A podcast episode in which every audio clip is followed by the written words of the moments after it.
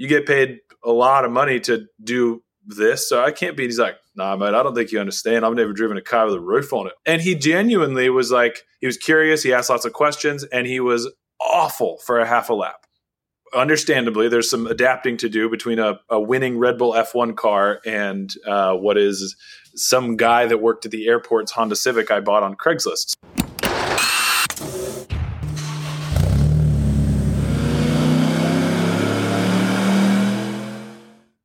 Welcome to the H P A Tuned In podcast. I'm Andre, your host, and in this episode, we've got Texas Dave joining us. Uh, Dave is a longtime friend of H P A. I think we met him back at SEMA about ten years ago, where he had his Evo Hillclimb car on display. Since then, we've also had the pleasure of visiting Dave at his Rally Ranch in Texas. Dave runs the Rally Ready driving school, and arguably, in my opinion, rallying is one of the most exciting forms of motorsport. It's nothing quite like watching W R C and seeing these drivers fly sideways at huge speeds through forest roads where they've only got bare millimeters of space to spare on the outside of a corner. This is a real true test of the driver's ability to control the car on the absolute limit, particularly across changeable conditions, and particularly when the drivers, other than reconnaissance, don't necessarily get a chance to see what's coming up. Now, this also really comes back to the fact that it is not a one-person sport. Rallying relies heavily on the co-driver and their input, particularly in producing and then reading back the pace notes so that the driver knows exactly what's coming up. There's a lot to take in here, and for those who are interested in rallying, this is some great information from Dave on all manner of rallying in general, including driving techniques, front-wheel drive versus rear-wheel drive versus four-wheel drive. Might surprise you there, which is the best platform to get started with. And on that basis, we also talk in depth about if you are interested in getting involved in grassroots, uh, hill climbs on gravel or rallying, what is a sensible path to go down? Obviously, it's going to depend a little bit on exactly whereabouts in the world you are. Now, before we get into our chat with Dave, for those who are new to the podcast, High Performance Academy is an online training school. We specialize in teaching people how to tune E F I systems, how to build performance engines, how to construct reliable wiring harnesses. We also cover race driver education, data analysis, and even fabrication topics as well. Now, while it's a little bit off the path of rallying specifically, for those who are interested in improving their skill behind the wheel, you may be interested in our race driving fundamentals course. Now, I'll admit this is quite squarely focused on tarmac or uh, closed circuit road racing applications, but there's a huge amount of information that is still relevant here, and particularly one of the aspects that Dave really drums into us through this podcast is vision is so important. What I mean by that is whereabouts the driver is looking when you're out on the rally stage or out on the race circuit, and this is an absolute critical element to nail down, making sure that you are looking far enough ahead of where the car is.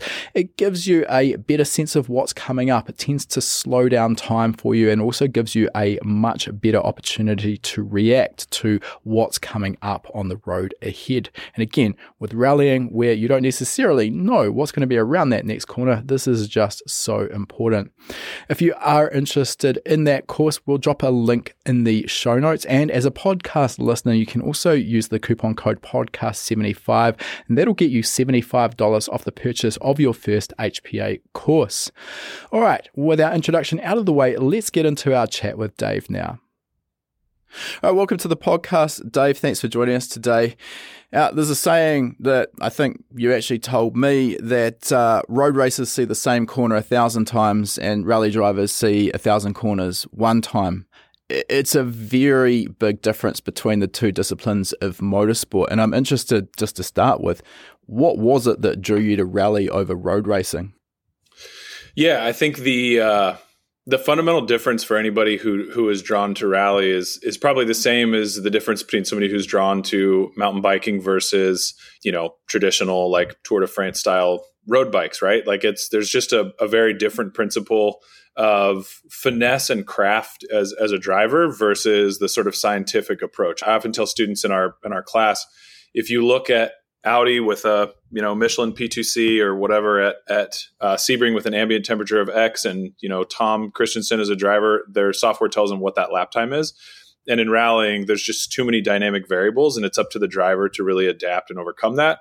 And I think as a kid who grew up, you know, skateboarding, B M X biking, all that stuff, like it, it was a natural progression. So yeah, first time I played Gran Turismo in a rally car, just like the fluid nature of connecting corners and and understanding that that line choice was so much more different. And I don't want to say abstract, but um, yeah, not quite as as formulaic as it was in a circuit racing car. It was game over. Yeah, I, I couldn't agree more. Uh, I have never been involved in, in rally, but it's certainly something that, that appeals, and it, it is clearly a, a very different set of skills, although there's there's a lot of crossovers there. Just taking what you've just mentioned and sort of going a little deeper, are you essentially saying in, in a road racing application, you give the same pro- properly professionally prepared race car to two professional drivers? We could expect lap times within perhaps a tenth of a second or less, but give the same professionally prepared rally car to two different drivers and they could expect to extract quite different times over a, a given stage?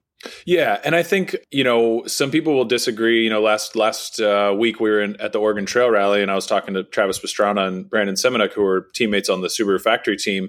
And they were like, oh man, we're, you know, we're six seconds apart. That's an eternity at this level. And I'm like, yeah, but also it's not, because you see the same thing with Toyota's factory drivers and the W R C. Those guys will, will be fighting and they'll say that was a perfect stage, and he'll get beat by his teammate by four or five seconds on a single stage. So, you know, it, it really is, there's, There's just so many variables. I think people don't recognize your road position. You know, if you're fifth on the road versus first on the road, you have a completely different surface. You know, like the the humidity changes the track in such a dramatic way. I mean, everything is so staggeringly dynamic in rallying. Um, your confidence in the car can change so quick. We do hear exactly on that point, uh, the the drivers that are first on the road, particularly on, on a stage that is heavy gravel, uh, referred to as sweeping the road, and, and that puts them at a dis- distinct disadvantage. It kind of leading into what you were just saying. So can you tell us uh, a little bit about what, what sweeping the road actually means and why why that's likely to make you slower? Yeah. So if you think about the way a gravel road is constructed, uh, you come into a forest area, you you scrape all the topsoil off, you'll crown up um, usually like some of the existing roadway, and then you'll bring in a huge heavy rock base, and you'll roll and compact that rock base, and then you'll dress it with gravel. Obviously, this is dramatically different. Even, I mean, where you are, you know, the roads, the, the gravel roads can change pretty dramatically, you know, in twenty or thirty K, because the nearest quarry is a different material. So your your construction is going to vary, but but you're always going to have loose rocks or marbles on top of a really hard packed dirt and rock surface. So um, when you come in in a rally, the first cars are sliding across all of the loose marbles. So you have really limited grip. You're throwing all that stuff into the woods, and the dust plume is huge. By the third, fifth, seventh car on the road, a lot of that really loose stuff is swept off, and you have a really clearly defined line. The further back in the field you get, that sort of plateaus and then reaches a point of diminishing return where you start to wear through that that really beautiful, hard-packed um, race line, and you start to get into to more rocks, and you erode into like sort of a, a two-track. But yeah, there's an ideal place to be in that in that running order, uh, and that's huge, especially in like the World Championship when you're dealing with the top equipment on planet Earth, the top drivers. Those guys want like this exact perfect window, but unfortunately, the faster you are, the the worse your road position is. It's a blessing and a curse. Yeah, it always is. Let's dive back a, a, a little bit, back this this truck up a, a touch and, and kind of get a feel for how you got involved in, in motorsport cars right from the get-go. So so how did that passion sort of get born? You know, uh, I grew up here in, in Austin. I'm just outside of Austin now at, at our rally ranch, but um, I grew up like any good kid of the nineties, uh, you know, skateboarding and B M X biking and rollerblading and whatever other thing that had wheels that would go fast and, and rip the skin off of your body unwillingly. And uh, then I started playing in some like punk rock and hardcore bands when I was a teenager, and we were booking, you know, sometimes five shows a week, like every single night, loading all the drums and gear in my mom's van because we were all fourteen, and she'd, you know, take us down and we'd play shows with like all the coolest old eighties hardcore and skate punk bands. And some of the guys that I was playing in bands with who were in their like, you know, early twenties at the time were super into cars, and, and they were all, you know, street racing, miscellaneous, terrible, slow Hondas, uh, that like, you know, you were killing it if you had a G S R swap and were running, you know, low fifteens. It just like the, the illegal outlaw version of that didn't appeal to me. Although it's very hard to do anything illegal when your car takes like nine seconds to hit sixty miles an hour. Um, But that part, I just didn't, that didn't click for me. And so I was playing on, uh, I was just hanging out at one of those dudes' houses, and they had a PlayStation and Gran Turismo three. And uh, I was like, do you guys know there's Type R's in this game? You can just drive it. And they're like, mm-hmm. I was like, so sick. And then, you know, as I progressed through the, you know, circuit racing and all the licenses and got into rallying, like the second that I drove a car and like linked, you know, three or four corners together, you know, and got the car sideways before the corner and was facing the forest and then came out perfectly on line, I was like, oh shit, this is it. This is the thing. Uh, and it just like, it just perfectly checked so many boxes of so many things that, that I loved, you know, the, like, it's the same thing as B M X, you know, you get the line just right, or mountain biking, and you hit that berm just right, and you lay the, the bike down, and then you, you know, rock it out of the corner and you land perfect on the transition over the jump. Like rallying was the, the automotive equivalent of that. And so I just decided when I was fifteen, like, that's it. This is my whole life. I'm going to do this now. Everybody's like, yeah, okay, cool, man. Good luck. So give us the path from fifteen to, to sort of the point where you actually were competing in rallies, maybe the the abbreviated version, but uh, yeah, sort of how did that progress? Because that, that's a big jump from a fifteen-year-old, potentially with, I'm guessing, no transport of your own at that time. That's accurate, yeah. Uh, no transport or money. Yeah, I, I have two older sisters. They both went to out-of-state college and got degrees in modern dance and acting. So I was the youngest of three when I came to my dad and was like, Dad, you're good. I'm dropping out of high school. I'm not going to college. I'm going to race cars. He's like, oh, all right, cool, man, whatever. I just I give up. Like every parent's no, dream. Yeah, no attorneys and doctors in this family. So over the course of about a year and a half of persuasion, uh, I convinced my dad it would be a good idea for us to spend my college money, which didn't exist, on a rally car for my seventeenth birthday. So we drove to what is now the Firm in Florida, was was formerly Ival Wiggum's European Rally School, and bought a ninety-eight Integra Type R rally car that he had built from a totaled Integra. And then he crashed it about four times, sort of kind of hammered the quarter panel out. And it was like a topo map. It was so textured. Um, and he just was like, great, yeah, here's every single thing that could possibly fit on this car. Get it out of my shop, and sent us on our way. And I parked it in my grandparents' garage when I got back to Texas, because we didn't even have a garage at my house. And my dad's like, oh man, he's gonna have to get a job, he's gonna have to like figure all this shit out on his own, this is gonna be great. And instead I found a shop in Austin who really wanted to go rally, and I was like, I've got a rally car, and like I'm totally a driver for sure, I definitely know how to drive this thing. And they were like, great. And they sponsored my first two events, thinking like, we're gonna build a rally team. And then they ran the Uh, the accounting report after those two events, and we're like, got it. It's just all went away, and no, yeah, no, there's no return here. Got it. And yeah, uh, yeah. So that's what a sport for you. That's the one. Yeah. So it sounds like you really just jumped straight in, head first in the deep end, and figured it out on on on the way through. How how did you find your um, PlayStation skill set translated to that Integra?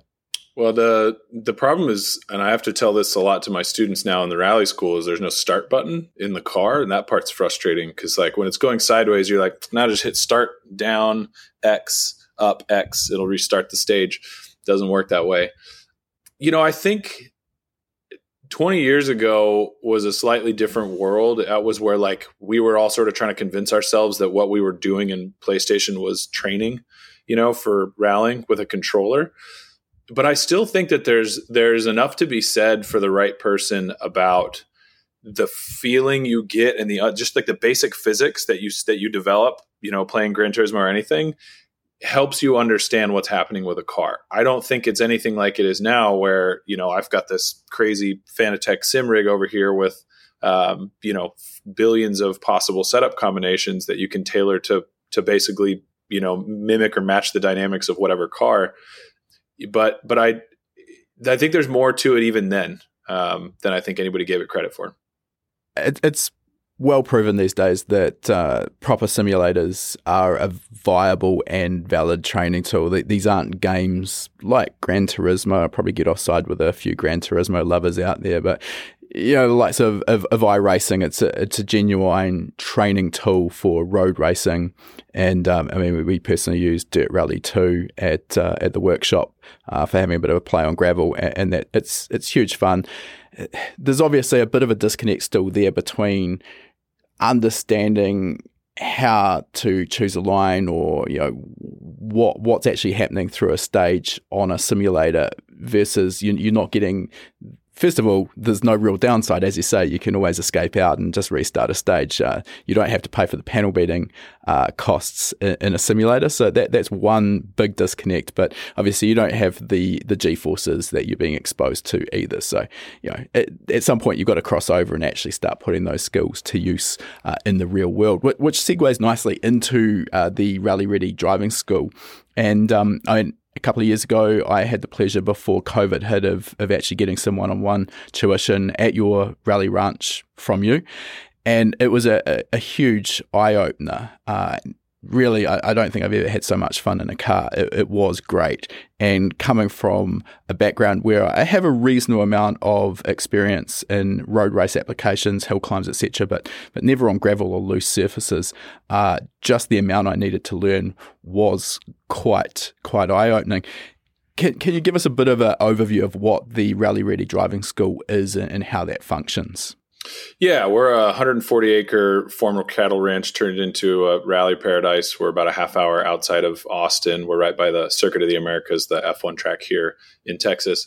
And yeah, I started the school because, you know, kind of segueing from the story we were just talking about, I, I got a couple years into rallying and was like, there's no there's no path here for me. I don't have any money. I don't have, you know, a, a big fancy inheritance or a rich grandpa who can bankroll me playing for the next, you know, two decades until somebody offers to pay me.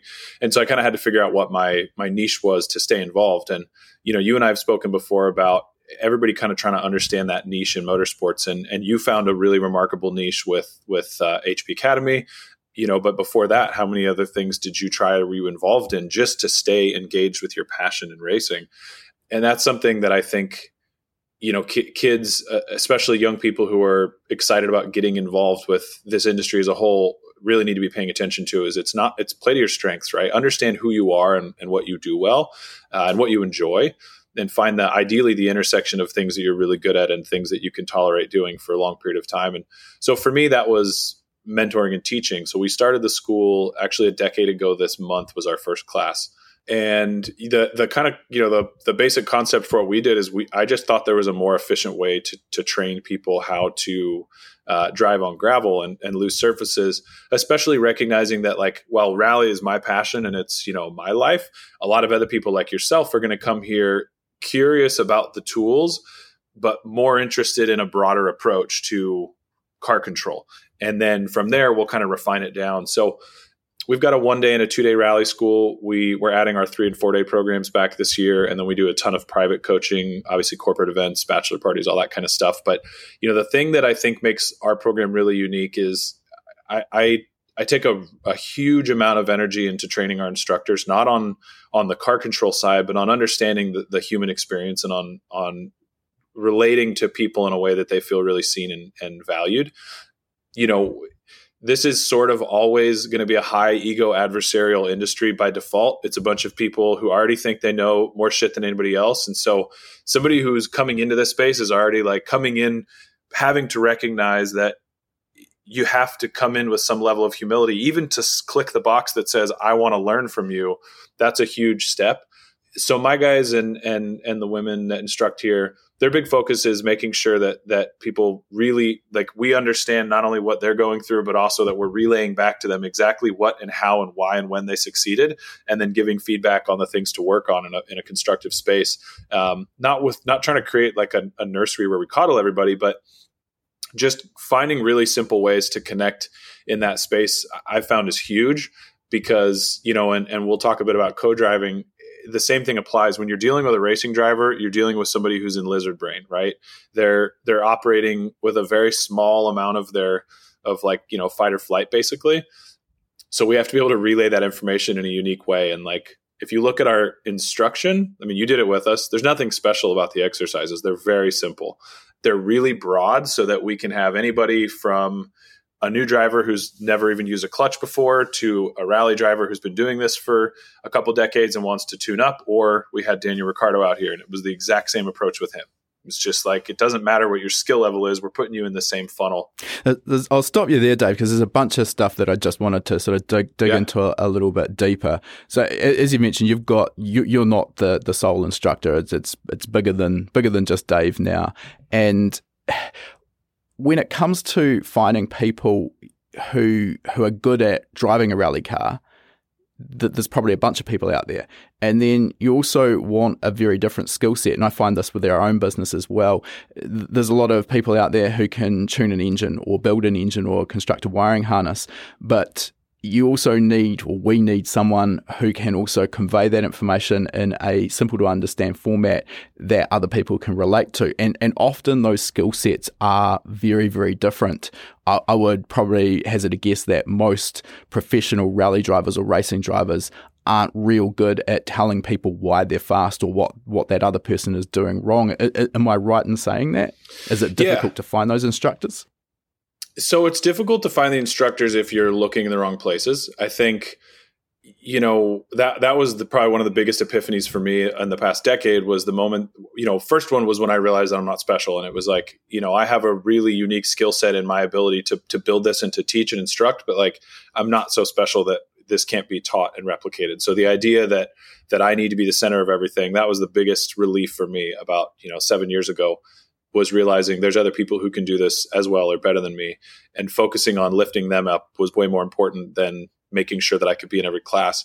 The second piece of that was recognizing that we're a facility that strives to put everybody that we possibly can into the seat of a rally car, because I think it's one of the most exceptional and empowering experiences that you'll ever have. Like you said, whether you've driven or not, just the sheer lunacy of what's happening in a rally car, when you can actually feel like you have total agency over that, it's completely life-changing, I think, for people. And I don't, I don't mean to, to say that, you know, hyperbolically. I, I genuinely think that is, whether you're a racing driver or not, to recognize that you can, you can really lead a car that way is, is huge. So if we're good at that and we know that we can do that with any, any level of, of skill that comes in the door, then why are we looking for rally drivers? So, you know, I mean, frankly, my, you know, like our whole trade secret is don't hire race car drivers. Look for highly engaging, empathetic, interesting, charismatic people who have a high level of what I call gas, or give a shit is our, is our internal acronym. Uh, if you find people who give a shit about what they're doing and, and give a shit about the end product, then you can train them to drive a race car. And if you can train them to drive the race car and they've got all the other stuff, then it's going to fit naturally.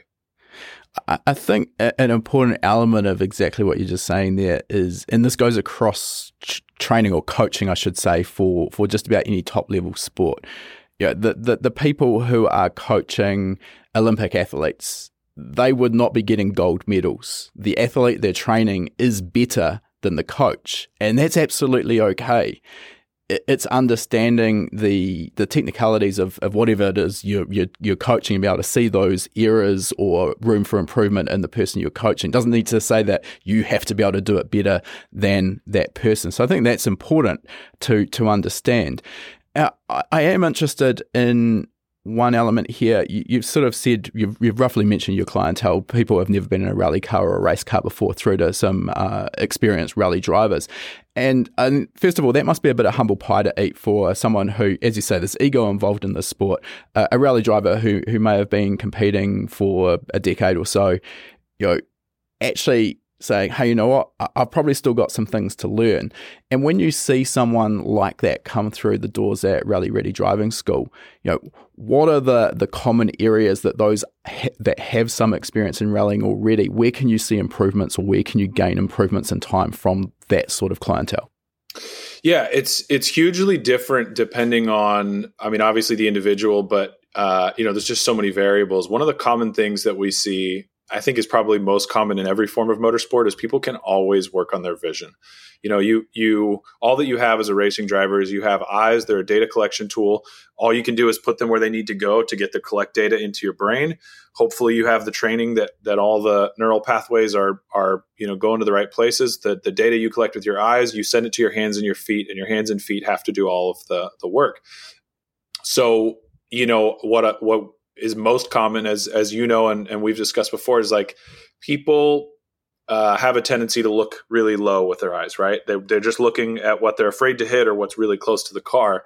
And that's in rallying, as in any form of motorsport, is huge. Just getting people comfortable with where their eyes need to be. I mean, you could literally do nothing but have people come here and just point and say, okay, look there, okay, look there, look there, look there, look there. And they'll be like, wow, I improved by leaps and bounds. You go, yeah, great. Have a good one. So we always obviously start there, and and you're just constantly going back there because that tends to be the biggest Achilles. But one of the biggest things that we don't do a lot of time and energy on, but like is is not just is understanding as a driver, a rally driver, where's your driving and where are your pace notes, and where do we need to be pushing your driving and where do you need to be pushing your pace notes? You know, because that's kind of the the other part of the secret sauce with rally is you have You have not just what's your ability to operate a vehicle and, and move it around in a corner, but how good are your notes that are being called to you?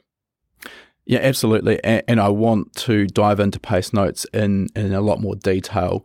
Uh, before we sort of move on, though, you, you mentioned Daniel Ricciardo, and probably anyone listening to this podcast should be familiar with that name. Uh, one of my favorites in the F one field, albeit at the moment, unfortunately, he seems to be struggling a, a little bit with McLaren, but uh, we won't dwell on that. Obviously, you're very close to Circuit of the Americas, and uh, you, you've mentioned that Daniel got to, to have a jam in a rally car uh, alongside you. So um, I'm interested, obviously, he's at the top of his, his game. You know, he's in the top tenth of a percent of, of drivers in the world, albeit not on the surfaces that you compete on. You know, what was it like taking someone like Daniel Ricciardo and putting him in a rally car? How quickly did he he adopt to to what was required of him?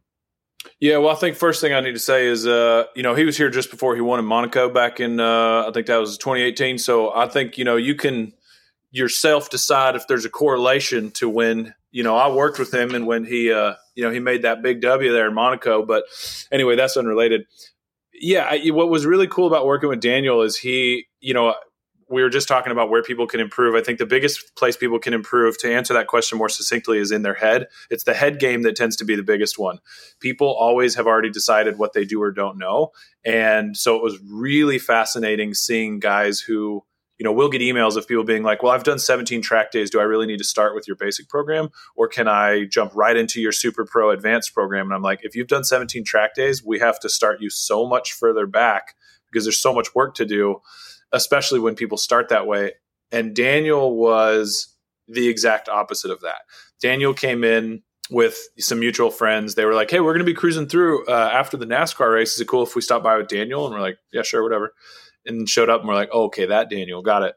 And um, and he was just like, first off, he's terrified of dogs, which is important for everybody to know. He was like, nah-uh. It's like, no, nah, I don't, I don't, I don't do dogs. Nah, uh-uh. But he, um, he hopped right in the car and uh, and was like, here, I'll ride shotgun, you drive. And so we were in a in a E P three Honda Civic, right? Like a two thousand two Civic hatchback. It looks like a, a three-quarter scale minivan. And it's bone stock front-wheel drive. I think we had blown rear shocks, so it was like, you know, bouncing everywhere. It was like this was the most informal, unplanned, non-media-centric thing that popped up. And he was just like laughing, and he was like, he's like, this is your house? You just do this every day? And I was like, yeah, pretty much. He's like, fuck, that's so sick. And uh, and then we we switch, and he hops in the driver's seat, and he's like, yeah, so what do I do?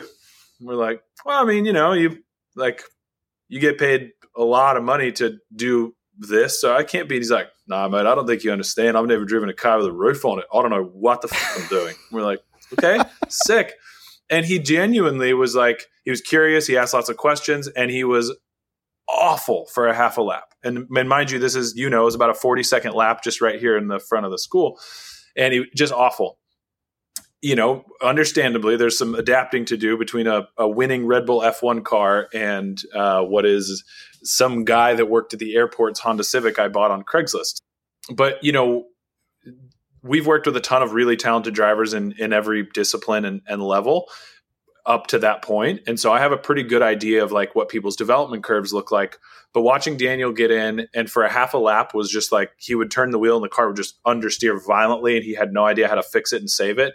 And then he finished a lap and we, we were just burning hot laps. And second lap, he like, it was like, okay, cool. He figured out how to, you know, refine that. Third lap was like, cool, got it. That's, that's pretty tidy. He asked questions. He listened. He was curious. He was receptive. And then once it started to click, it went into, it was like this A I learning model of like, once he understood the physics, that was it. And we got about five laps in and I was like, I got nothing else to offer here. And then lap five, six, seven, eight, nine was its own, its own space. And it was really cool to go from teaching to learning really quickly. And it's not like Daniel became a rally driver in five laps. It's not that he was all of a sudden a better rally driver than, you know, anyone ever. It was just that he was developing so quickly with that car. It was like, oh, this is what it's like to work with somebody who has been refined from birth to do that. And it's, it was helpful for us to, to, like you said, I always tell my guys, Olympic coaches are not Olympic athletes, right? The big fat guy standing next to the Russian ten-year-olds on the balance beam cannot jump up there and do whatever crazy moves. The same thing goes here. I can't outdrive Daniel Ricciardo, but I can certainly offer some value for him when he's in the car. And it really reinforced for us that space of saying, hey, when somebody comes along and they want to have an ego about how good and how cool they are, and and they need, you know, they're probably already better than us. And so just remember that none of us are are claiming we're better than Daniel, but we can, we can, you know, we were still able to coach and, and offer him that feedback. And that definitely evolved a lot for us. Uh, it's really nothing that you wouldn't expect from someone operating at that level. And I'll just mention it for those who may be wondering about the, the dog reference, because it might have sounded a little bit obscure. Uh, if you didn't know that uh, Rally Ready also run essentially a, a dog rescue as well. So anytime you go to the Rally Ranch, there's dozens of dogs running yeah, around, and, and they're all three sleeping next to me, and they're all super friendly. No one, no one's going to be in danger of, of losing an arm. So Daniel's uh, fear there was probably a little bit unfounded. All right, let, let's move on. And for those, again, who who are a little bit fresh to, to rally and, and don't really understand the, the intricacies of how an event runs, I mean, obviously, we understand we're, we're driving on, on loose surfaces, but uh, be, beyond that, let's talk about how an actual rally event goes. Obviously, you, you're, you're racing against time, against the clock, not against directly uh, another car, albeit there are cars released at time periods onto the same stage, obviously, to, to actually get through the event in a timely fashion. Uh, you've also got touring stages where you're driving between different competition or special stages. You've got servicing. Give us the the sort of the, the overall view of, of how that all works out. Yeah, so the entire rally is basically run on one to two minute intervals. So if we, instead of having a, you know, we're not at a, a track in a closed motorsport facility, so we'll have what's called a service park. That would be a convention center, a school parking lot, something of that nature. Um, all the teams set up their big rigs and their tents, and then each of the cars leave in these one to two minute intervals, and the entire rally then operates on that interval. So first car out is at twelve o'clock, uh, the next car twelve oh two, the next car twelve oh four, and then usually after those top three to five, they'll be in one minute intervals, at least in the U S. Um, but we'll just, for the sake of keeping it simple, we'll say it's one minute. So if you're the fifteenth car on the road, you're out at twelve fifteen. And it's, uh, like you said, there's the, the transit liaison. There's a lot of different names for the road sections, but all of the cars have to be road legal so that they can drive on public roads to get to the special stage or the competition portion. The special stage is important to mention here as well, that those uh, transit stages, these are under public road rules yep. as well. So yep. not a competition stage, no speeding. Yeah, so wow. you are... Unless you're running late. yeah, yeah.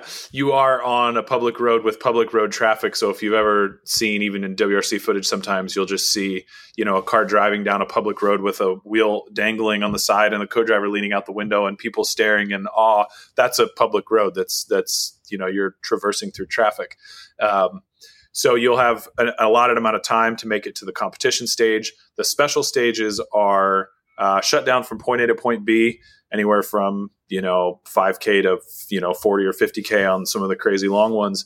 And that is a public road that's shut down for the, for the sake of the event. So you have no guardrails, you have no, you know, crash barriers. It's just a public, generally gravel or, or occasionally tarmac road.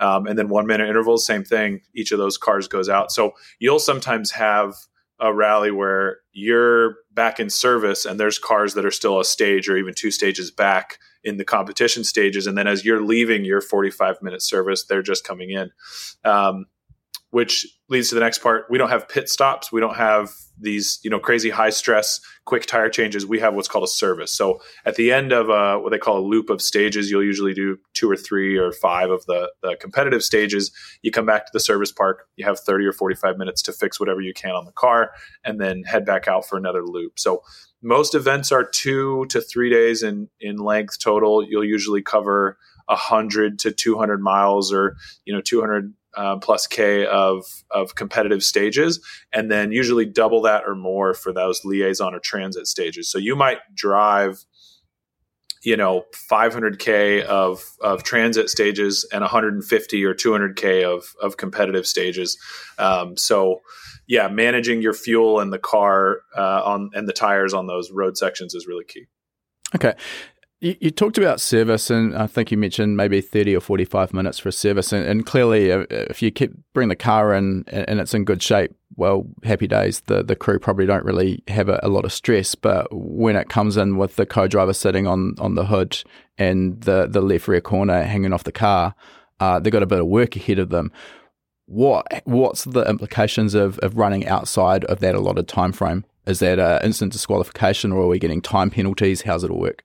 Yeah, so you if you're late coming into an uh, like finishing a stage, they have a maximum allowed lateness. So you can you can be late within a certain time and just take penalties for every minute that you're late. Same thing leaving service, you can stay over in that allotted, let's call it a sixty minute service. If it takes you an hour and a half, that's thirty minutes of of extra time. Um, depending on the event, the rules, you may be, you know, either disqualified or just heavily penalized. So, you know, sometimes there's there's that trade-off of, do we fix everything and go over and get the penalty, or do we uh, duct tape all the bodywork back on and just focus on obviously getting the damper and the brakes functioning? So yeah, it's definitely a delicate balance, especially when you're a team with multiple cars. That can be really challenging, is focusing, you know, understanding where to focus your manpower um, to get your cars back on stage.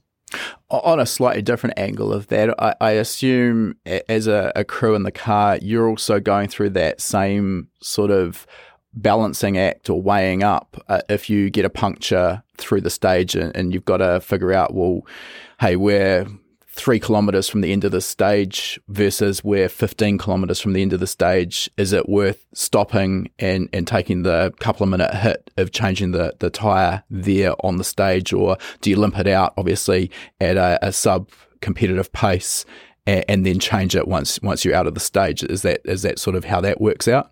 Yeah, you, you're at best case scenario, you're sixty to ninety seconds to change a, a, a tire. And that's like if you're superheroes. So generally, especially, you know, like what, what we'll do on a stage is I'll call out the puncture. Once I determine where it is, I'll say, you know, left rear puncture, and the co-driver will usually immediately respond six K to the finish. Honestly, you have to be, you'd have to be like, you know, ten K from the finish to consider changing it, or it needs to be a front. If it's a front, you kind of don't have a choice. You know, if, if you've got more than two miles, it's th- the collateral damage uh, and just the natural wear. But again, it's, it's, you know, like anything in rally, it's about adapting. You have to immediately adapt your driving style and say, okay, got it. I've got a right rear puncture, so I can push hard on my right corners and I got to crawl through my lefts.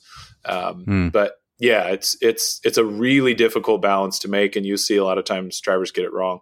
The only good news I'll say there is tires are dramatically dramatically better than what they were even ten years ago. So our ability to push through on a puncture is a lot better. All right. We've mentioned at this stage uh, a co-driver a, a couple of times, and this is another very big difference between rally and road racing. So can you give us a, a kind of a, a rundown on what the roles of the co-driver are and why they exist? Yeah, so co-driver is, like you said, one of those uh, one of those terms, those almost buzzwords in motorsport, that if you're thinking of Daytona or sports car racing, a co-driver is another driver who comes in and you get out and they drive the car. In rallying, a co-driver, uh, think of them as a navigator is, is another term for them. So they're sitting on the other side of the car uh, and they're reading the pace notes to us. So the pace notes are a collection of words, phrases uh, that are intended to specifically just paint a picture of of what it is that we're uh, that we're driving into. And those words can be anything that works for the driver. So, you know, I think this is an important lesson in life in general, is like, as a co-driver, you don't have to agree. You just need to know that that's what your driver needs to hear. You know, it's adaptive communication, right? So we work together, drivers and co-drivers, to pick and choose words and phrases that can describe, you know, a set of terrain. And sometimes, you know, they're kind of obscure, or you're, you're making up your own contractions, you're making up your own, you know, words and sounds. But as long as it triggers the intended result for the driver, then it's functional. So the basic things we want to know are, what's the degree of bend in the corner? Most traditional uh, format would be, uh, this would be like a, a hairpin, or a one, two, three, four, five, six. So one would be your, you know, really tight corners. A three is is kind of a ninety degree corner, and then six is a, you know, a, an almost flat corner. And that's, a lot of people will do that opposite. Some people will do up to, well, seven, ten, you know, or more for the numbers. Then you'll have a number that's usually meters of straight between instructions, and then you have a bunch of hazards and and other calls. So you'll have, you know, don't cut, meaning there's something on the inside of the corner you don't want to hit. Caution means there's some kind of hazard. And then you've got crests and, and unseen brows. So it ends up being this really fluid language that, once you understand what you're listening to, it completely changes the context of, of like watching rally onboards. Now, obviously, at the upper levels of the sport, W R C, for an example, and anyone who's who's watched and carved W R C will, will have heard those those pace notes that you're just talking about. And clearly, you've got, again, just like Daniel Ricciardo, just in a different uh, discipline, professional drivers, this is what they get paid to do, and they damn well better be good at understanding and interpreting those pace notes as they go. Let's bring that back a little, though, to those who, who are just getting started. And I can only imagine that if you're relatively fresh to rallying, you're going to be relatively task-saturated, just controlling the damn car and keeping it on the island. A- at that point, you know, do we dull down the, the level of information in the pace notes, because too much information can actually be a, a hindrance rather than a help? Yeah. In the U S, we ran a system called Gemba for a long time, and that was run by a guy named Pete Lam. And it's, it's a, I think they're out of Sweden, but it's basically, think of it as a black box that rides in a car. Pete goes and drives all the rally stages, and it magically makes what are called stage notes. Stage notes are pace notes that are just uniform for all competitors. So historically in, in the U S over the past few decades, that was the most common thing you'd get at a national rally. You'd pay an extra two hundred bucks. Somebody would just hand you those notes, and then you would maybe get one pass of recce or reconnaissance to, to tailor those notes. Finally, people realize, like, hey, we're all willing to invest the extra day off of work to come write our own pace notes, because U S rallying is just so far behind the rest of the world because we didn't write our own notes. We were being spoon-fed these, these Gemba notes. But that basic system still worked really well. And even those notes, like you said, you'd still get a new driver and they'd be like, what the hell? And you would just cut half the stuff out because it just, it wasn't, it wasn't important. But, you know, I think it's not only the driver experience that dictates how much you can have, but it's also the speed of the car. You simultaneously, if you're in a, you know, a B M W two thousand two, you're in a, you know, seventies B M W that's got a ninety horsepower and your top speed is eighty-five miles an hour. If you've got three K of straight, you don't need the same information as you do if you're Ken Block in the Hyundai W R C car. So understanding how much information you need as a driver, and also how much time do you have. When we started really picking up pace in my car, that's when we realized, well, I need more information, but I have less time to convey it. So that's where it gets really important to be uh, maximum information, minimum syllables. Sure. Uh, I can only imagine that that relationship between the driver and the co-driver is, is really critical to the effectiveness of the overall package. And obviously th- there's an inherent massive level of trust that goes into the driver and co-driver as well. You, you've got to trust that the the call that the co-driver is giving you is correct and at the correct time, because if you're committing to a, a seven left, which is essentially flat, and, and it turns out to be a, a, a three left, that, that's a very different corner, and it's probably not going to end well, correct? Yeah, and also the the other it goes the other way. A co-driver has to trust that they can get in a car with a driver who's going to listen and who's going to drive to the notes. And I mean, it's a marriage. It's just like any other relationship. You know, we actually do a lot of training at the school in, in a corporate space around this high level, like, you know, C level training for teaching teams to communicate effectively using the principles of co-driving, because co-driving, like marriage, like uh, familial relationships, like professional, every relationship, communication is life or death. Like everything that we do, I mean, as you and I know in a business, like e- if you don't communicate or you communicate the wrong thing, then, you know, your team or your company is off doing all the wrong stuff. So it is really fascinating to to find that, for me at least, it's really important. I really need to like the person I'm in the car with. You know, trust often develops around the kind of rapport that you get when you're with somebody that you enjoy being with. It's easy to talk to somebody that you are you're excited to be in the car with them. Some people don't really care. They're just like, yeah, that's just this person's really good at what they do, and they're here to help me do the thing. But I think for me, like, rallying is supposed to be fun. Uh, we're not going to make billions of dollars doing this. We're exclusively going to go have a really exceptionally fun week or weekend. So I want to, when I'm in the car with somebody for fourteen hours a day, I want to be able to talk shit and enjoy myself with them. Um, yeah, absolutely. So that part's key. But then, yeah, I mean, like, same thing as in dating or anything else. You really have to find the right mesh. Um, you know, you got to find the, the Andre to your Ben or the Ben to your Andre. Yeah, absolutely. I mean, it, it is a, a human sport at the end of the day. I, I'm just interested... With with the way the, the pace notes get called, and you know, as your car goes faster, which you've kind of mentioned there, you need these pace notes to be delivered a little bit earlier. You also mentioned you need a little bit more detail. But in terms of just where the notes are called relative to a to a section of, of the stage that's coming up, if you feel that the, the, the notes are lagging behind where you need them, is there a cue you can give to the co-driver to deliver those notes earlier, or does a professional co-driver who's good at what they're doing innately sense that and is able to uh, vary their cadence and cadence as they need to to give you what you need? A little bit of both. I mean, I think, you know, your co-driver's looking down and they're largely calling the notes based on feel. So they're feeling each of the things that they call. And so they know where they are at the stage, with the occasional glance to double check. If they've got a, a three hundred meter straight, then they'll have time to look up and, and check in.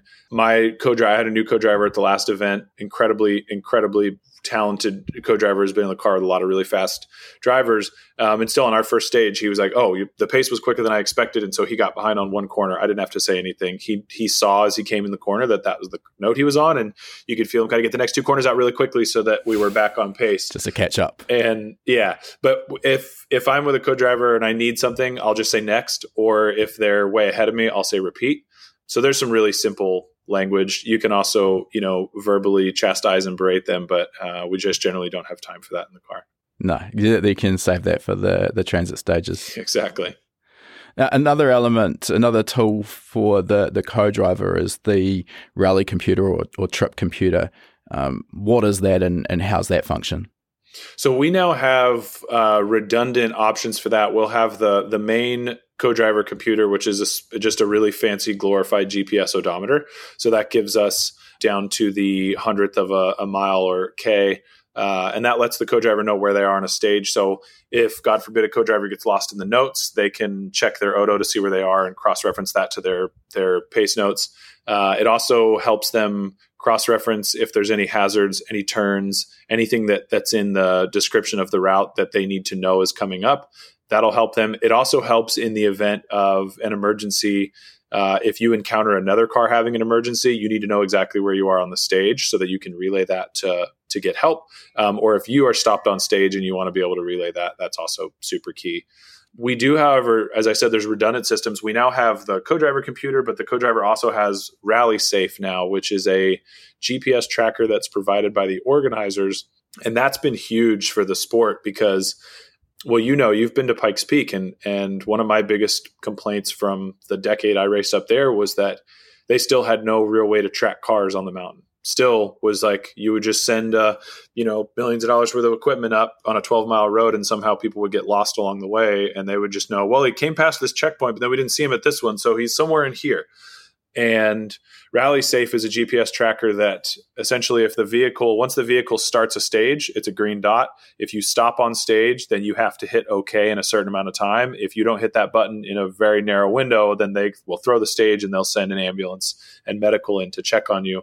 And that's been huge for us because, you know, that's historically one of the most challenging things about rally is you're, you know, it's like the Baja one thousand or any of these other, you know, Dakar, or any of these endurance events. You're not on a three mile track with twenty-five corners and fifty marshals who can immediately render aid. So you have to carry your own medical stuff. You have to have, I mean, everybody's got to be trained on how to handle an emergency. So the Rally Safe and, and odometer definitely play a key part in that.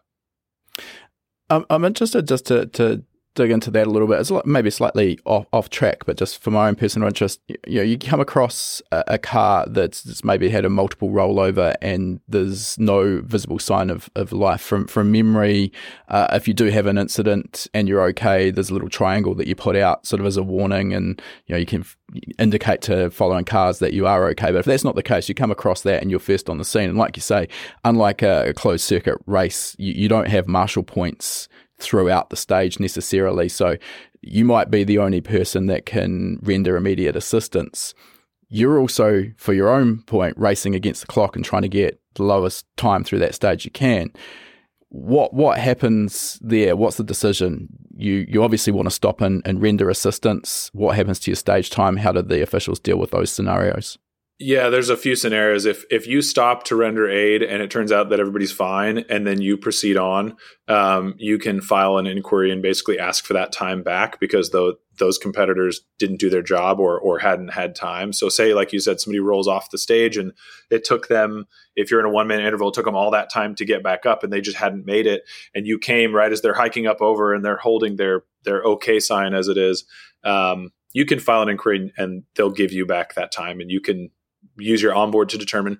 Uh, but if there's an actual Red Cross scenario where there's an injury or there's a car blocking a stage, there's a fire, whatever it is, you stop uh, and then the stage is shut down. Once you've stopped and you've determined that, then you wait for the next car, and the next car behind you, you flag them down and you'd send them on to a radio relay point.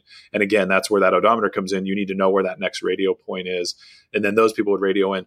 But again, that's one of the things that's so tricky is you're you're in the middle of nowhere. So a, a rally still to this day generally runs on ham radio. It's just running on an amateur radio network. So you've got a bunch of nerds with radios in their trucks in the woods, you know, keeping the entire event running. It's it's pretty wild.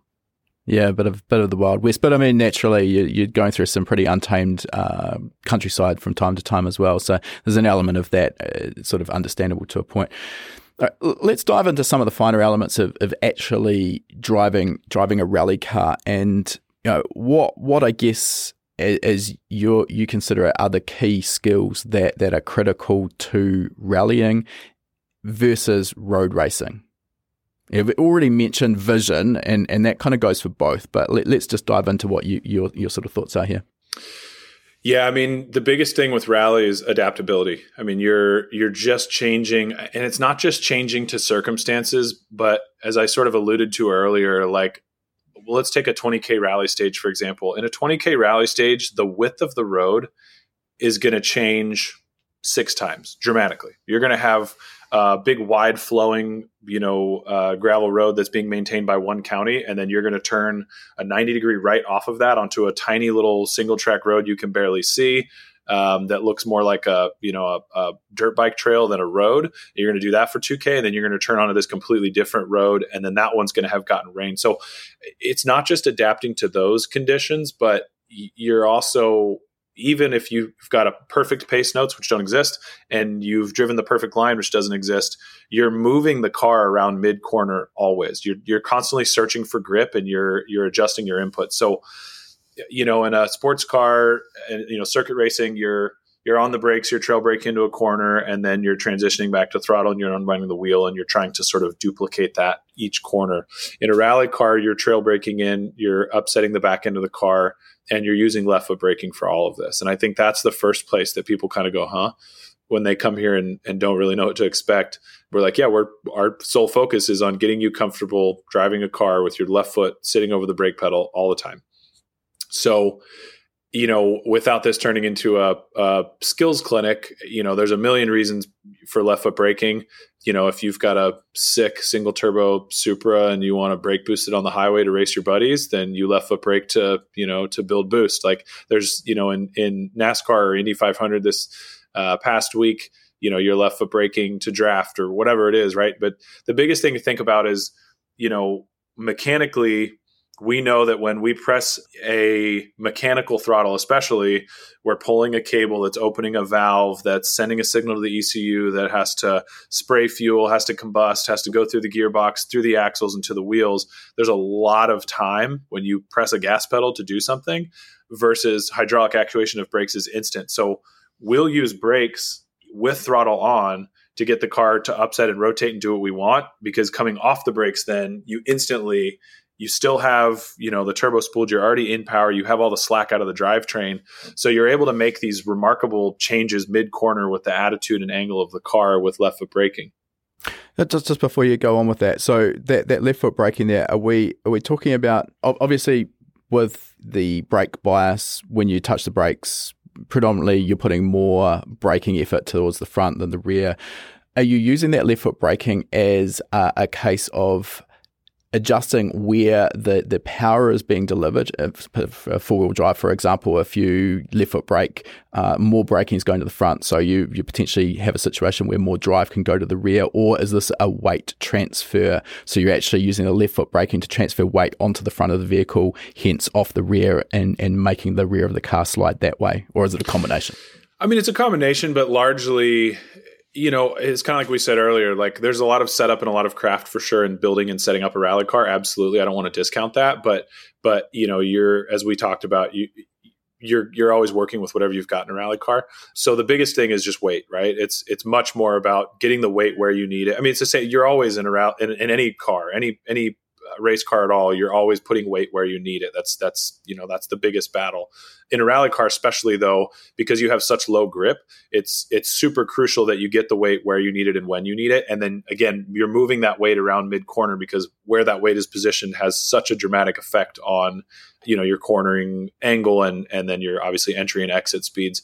The legend, John Buffum, who's the sort of winningest uh, rally driver in North American history, who there's a whole book about him that's called In Like a Lamb, Out Like a Lion. And that's his, that's sort of his phrase for, for new drivers. And I think that's something that's super important to recognize as a new driver is like, you're cautious into the corner. So easy in, you get the car set up, you get it rotated. And once you know that you're where you need to be, you get the the hammer down early and, and you power out and out like a lion. So, you know, as you get to the level of where, you know, Ken and Travis were fighting this past weekend in Oregon, like that's in like a lion, out like a lion, right? It's just you're you're on the ragged edge everywhere. And those guys are hilarious after stages because, you know, they're like, you know, they're like, man, we were coming up to that one and I saw, I saw Ken's brake marks and I was like, nope, not that brave today. And, you know, braking four meters earlier, cause there's no way I don't have that card for that, you know, and that's a different level obviously. But yeah, I mean, the left foot braking is, is the biggest piece. And then, and again, like I said, it's like you're, you know what the the road's going to do based on uh, four left Titans into three left plus seventy, you know, roughly what that looks like, but the road looks different than it did two days earlier when you were doing your reconnaissance and you wrote your notes. A bunch of cars have driven it some since then. So you may have more or less grip than you anticipate. More importantly, Travis probably swept a giant rock out that's, you know, that big into your racing line. And so now you have to decide, do I hit it? Do I split it? Or do I go all the way around it? So this is all about the skill set of being able to adapt your line once you've actually turned in, you're committed, and you come around the apex and see something that you weren't expecting, or maybe, the, as you say, the, the corner's a little bit tighter than you anticipated. Yeah, and the other thing I think that's super important to note is, like, think about, you know, a, a good track day, you roll up to the track with your car, you take your floor mats and your stuff out, you put it in a bin and you go drive a bunch of laps. And at the end of the day, you know, you're like, cool, man, I wore my brakes down and my tires down and your car looks like a car and it's a little dirty and you bring it home and wash it.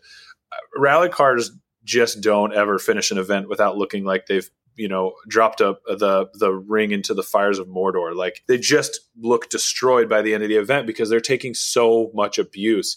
So, you know, you're, you're also having to consider not only that, mechanically, the car on stage seven is a very different car than you started stage one with. Um, and also remembering, I mean, really genuinely, you have to be thinking about the active life cycle of a tire while you're driving, because a rally tire has a square edge on the side of the tread. As that, it's not the tread depth that matters, it's that square edge. So as soon as you radius the edge of that, you lose your initial bite, you lose that turn in. And so knowing how much tire you have is... Is that, I mean, that's how you can only push the car into a corner as much tire as you have. On that note, I mean, particularly the likes of, of F one, there's so much about, we hear about tyre management through through the event. And, you know, the drivers are, are purposely under-driving the car so as to manage that tyre life. So it's not all about driving at ten tenths and just getting the absolute maximum, because, yes, you might be able to do that for one or two laps, but then your, your tyre performance just drops off a cliff. Do you essentially have exactly the same in rally, where you know you've got to get through three fifteen-kilometre competitive stages before you can get back to service and bolt on new new tyres? Is it a case of maybe managing expectations and, and your your pace to ensure that you've still got tyre left in that third stage before service? Yeah, and also considering, you know, when you're when you're really fighting and you're in a in a really tight battle, do you carry one spare or two? If you carry one spare tyre in the car, then you've got one chance to make a mistake. If you carry two, you can push not only that much harder, but you also have the option that if everything goes well on a loop of stages and you're in a battle, okay, you're coming into the third the third stage of that loop, then you can stop and you can put two new tires on the front of the car and put your two used tires in as spares, and then you can have an absolute flyer on that. Or you can put two soft tires in uh, in the back because the last stage, you know, is different weather, different conditions, whatever.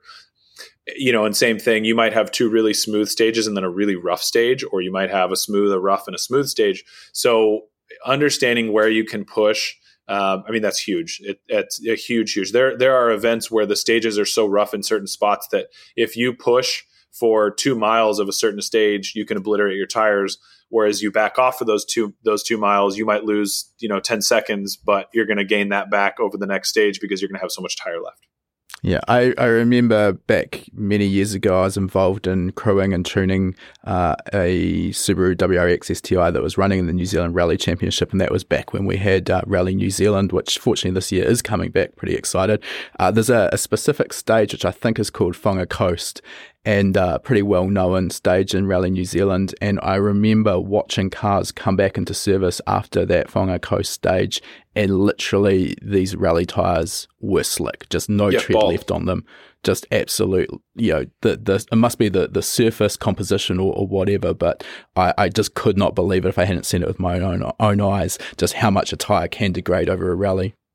Yeah. And it's, what's funny about that though, is again, like people think of that as like, oh yeah, cool, they ran the tire out, and you're like, no, that tire stopped performing like ten K into the first stage. Like that, that edge was gone, and you, you know, they would have worn that. So instead of the square edge, they just had this like, this just like soft ramp. And so the car had no bite on turn in, and then they just, you know, mercilessly beat it. Now, one of the things that you'll see is if you run a mixed surface loop, so sometimes they'll run two gravel stages and a tarmac stage or vice versa. Then you have the challenge of, unless they have a remote tire change, which is very rare, then you have the challenge of like, okay, I've got to manage, you know, tires through this tarmac stage. Or if it's the end of a loop, then it's ideal. You just absolutely smoke them and you put on a big drifty smoke show. Yeah. And then you bring back up a, a carcass with no tread left. That's what I always call value mode. When you get to that stage of the tire, you gotta gotta get your money's worth out of those yeah. tires. Interesting, you just just mentioned tarmac there, and and this is where, you know, you see the, the difference in style between rally and those who are brought up in a, a road race sort of hill climb uh, mentality, where particularly on, on a closed circuit, we, we don't tend to slide the car. Sliding the car generally is going to be slower. Uh, but w- we watch a stage of a tarmac rally in W R C, and they're just as sideways as, as they are on yeah. gravel. So where's the disconnect here? What? Why is this still the fastest way uh, around a corner on tarmac in a rally car? You know, it, it's it's challenging because it's definitely not. I mean, I think when Sebastian Loeb came into the sport in, in the early two thousands, he really revolutionized the way that everybody was looking at, at rallying across the board. And a lot of that was because his approach, even on tarmac, was so much more uh you know, grip oriented. It was so much more tactical. I mean, as as I was saying earlier, it's this, you know, rallying is this sort of abstract art form. I think everybody was like a, a you know, hippie drum circle up until Loeb came along, and then he came in with a, you know, a pen and a paper and a ruler and a calculator, and he was like, everybody's like, oh shit, we got to get serious now, because he was killing it. Like it just, he his style. If you look at what was happening with uh, you know, Burns and McRae and and Gronholm and all these guys, even in the in the nineties. um, it was still absolutely that that McRae style of driving, and Loeb came along and it just got razor sharp. You'll still see, though, so much sideways action on tarmac, one, because that's the fun stuff to show, but also because the when the corners get cut, they'll sweep massive amounts of gravel or, you know, chunks of, of loose tarmac back on the stage. And so even on a fast, you know, a, a five or six left, right, you'll still see sometimes this pile of gravel across the stage. So you're, you're, which is the most dangerous thing. It's like we were saying about Pikes Peak, you know, when Pikes Peak got fully paved before they figured out how to prevent corner cutting, it was at its worst because you're on, you know, thousand plus horsepower cars on three, you know, three thirty-five slicks driving on gravel because the first three cars cut the corner and swept it across the road. So you'll see that in tarmac rallies, but you'll also, you know, when you come up to a hairpin, the fastest way around a hairpin is almost always still going to be, they're, they're so tight, is going to be a, you know, a dab of the handbrake and then on the power. Um, Just to get the car to rotate initially. Yeah, because, I mean, sometimes those hairpins are literally so tight that you almost can't physically make it around it without the hairpin. But, like, I mean, if it's a tenth slower, are you going to not grab the handbrake? No, you're going to grab the handbrake. Yeah, every time, surely. Just talking about that handbrake as well, and obviously that's another tool that is unique to rally. We, we don't don't use the handbrake in, uh, in circuit racing. I don't actually think our car's even got one. Uh, maybe it'll stop it rolling off the trailer if, if a strop uh, gets loose. But beyond that, you know, it's it's different. Our... Is it tempting as well for those who are maybe just getting up to speed with rally and don't have a lot of experience to to over-utilize the handbrake? Is it something that's really only key for those very tight hairpin corners like you've talked about?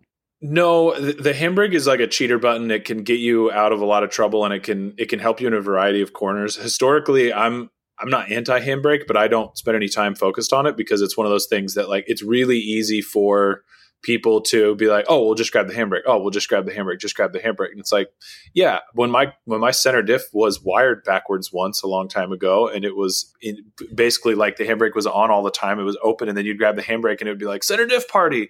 Um, that was a time when we were like, oh, hey, like, okay, yeah, no wonder the car doesn't work. You know, it's important in a variety of applications, but I do think that, like, a lot of people believe that going to a rally school is just going to be like, we put you in a car and there's just a handbrake there and you just go like, oh, just jam on that thing all day. But, you know, some places where it comes in handy is, like, there's definitely moments where you come into even a faster corner, you get a little more understeer than you expect. A dab of handbrake can, can, can definitely move the rear of the car, you know, and get you out of a little bit of trouble. So it's just understanding all of those tools that you have available in your toolbox to get the car to to actually go through the corner and and do what you want. Yeah, I mean, like what I always tell people, you know, somebody in your scenario who who does a lot of, you know, circuit racing and, and grip driving, rallying is the is the is the the specialty toolbox drawer where if you sit in a shop and you watch your mechanic all day and he's everything's going fine, he's using his wrenches and sockets and, you know, ratchets and basic stuff, and then he comes over covered in grease and blood, dripping and, and cursing furiously, goes into that specialty tool drawer and pulls a bolt extractor, pulls whatever. Like, those are your rally tools in circuit racing. These are all of the oh shit tools to have there when you inevitably find the limit, and you need to be those need to be reactive muscle memory tools. Yeah. All right, let, let's talk about cars and the differences between driving techniques. Uh, particularly here, I'm talking rear-wheel drive, front-wheel drive, four-wheel drive. Obviously, in the earlier days of rallying, rear-wheel drive's kind of ruled supreme.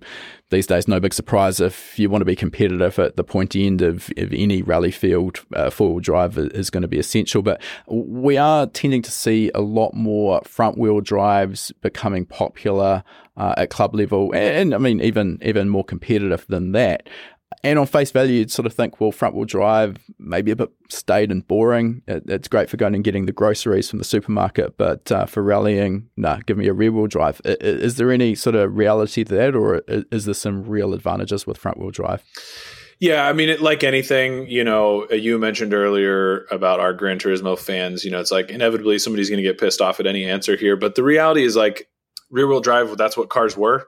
You know, the first front-wheel drive rally car to to do anything was the Mini, and the thing killed, you know, out of the box. Like it, it crushed um, in its time. And, you know, there's obviously a lot of front wheel drive cars in the world now. What we, what we traditionally find with people, sort of the, the attitude or expectation coming in when it comes to two wheel drive stuff is like, I want to drive rear wheel drive. It's going to be so much cooler. Front wheel drive's for nerds. I don't want anything to do with it. I love front wheel drive as a tool. It is a really powerful and profound tool for helping people understand what the limit of a car is in terms of its capability of getting sideways. I find them to be a really profound tool because people don't understand a front wheel drive car. Keep in mind, nothing's in the back of that car. There's just two dragging static wheels that do nothing.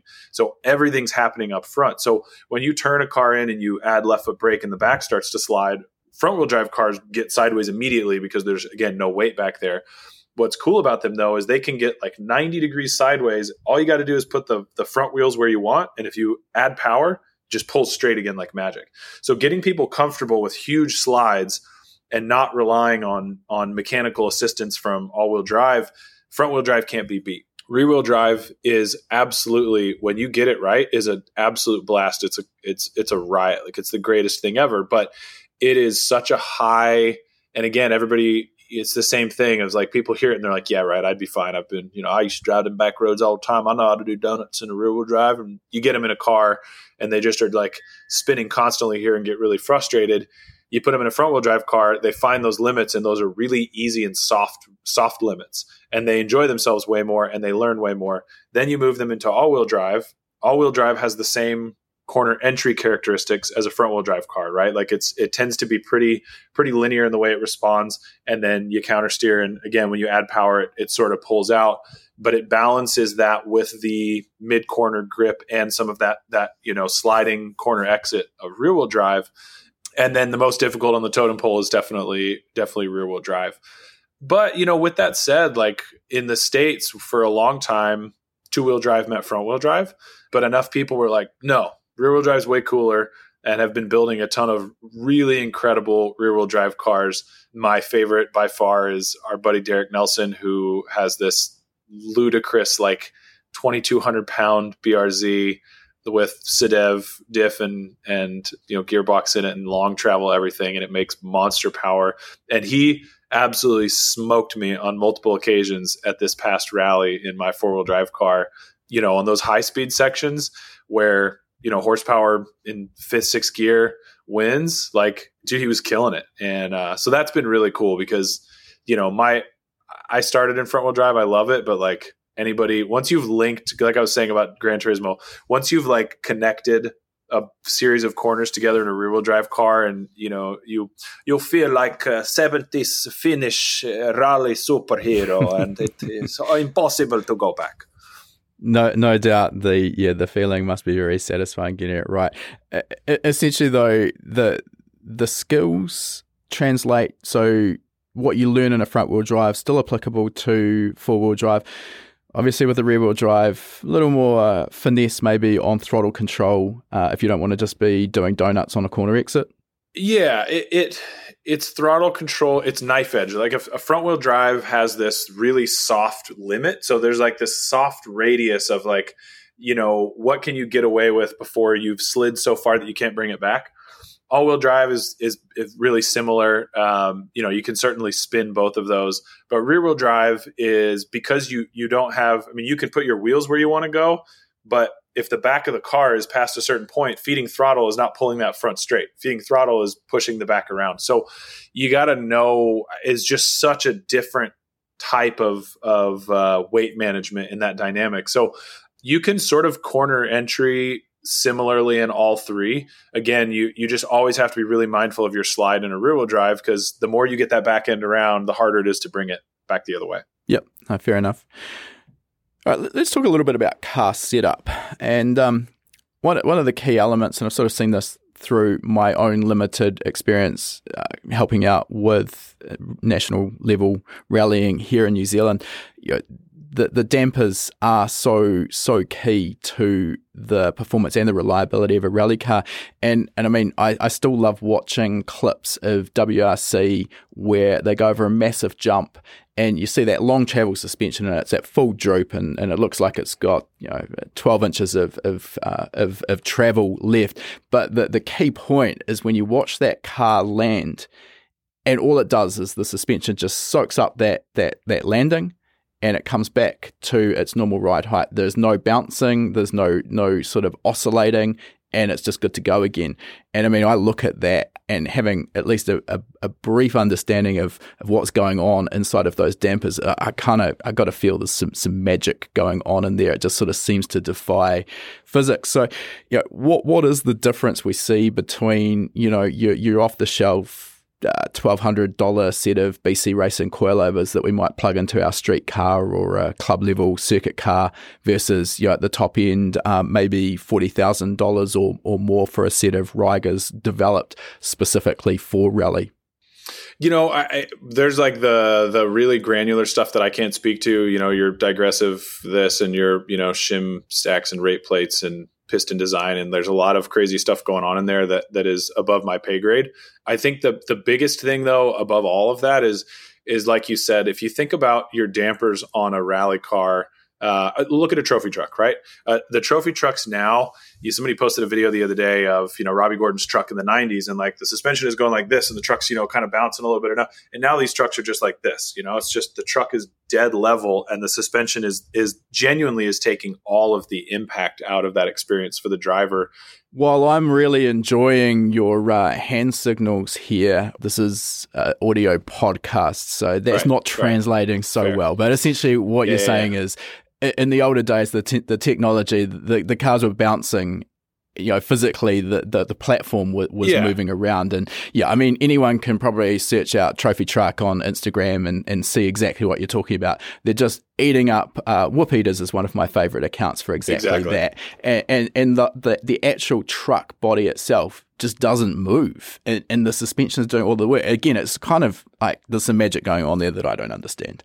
It is. And it's, you know, a Plaster City is a cool one. If you search for Plaster City testing, you'll get a lot of videos. There's a highway next to the track there in, in Plaster City, and you'll get a profile shot of a truck. And yeah, exactly. The body, it looks like somebody can be, uh, you know, uh, making a cup of tea in the, in the, you know, passenger seat while the suspension is, is a, you know, meter plus of travel up and down with these forty inch tires. And, and so, you know, think about that, and then think about that in the context of like, that's a, that's a, you know, million dollar truck that's designed to go do what it does. Does. All rally cars are built off of a factory unibody. So a rally car is not a one-off, you know, tube chassis um, that's purpose-built. It is still a factory unibody, even all the way up to W R C. These are modified factory or modified road cars. So no matter what, I don't care what any, you know, Subaru Mitsubishi fanboy says, there's no road car that was ever designed to do the things that a rally car is asked to do. So when you're looking at production rallying, like what we're doing, or, you know, Group N or even, even Group A in the nineties, these were really close to road cars that had to be modified to sustain that abuse. So the suspension is the first place that you can prevent all of that energy from being smashed into the car. So like for us, you know, we we spent three times more on our dampers than, than you know, this past year than we had previously to get the new, best, biggest Reigers.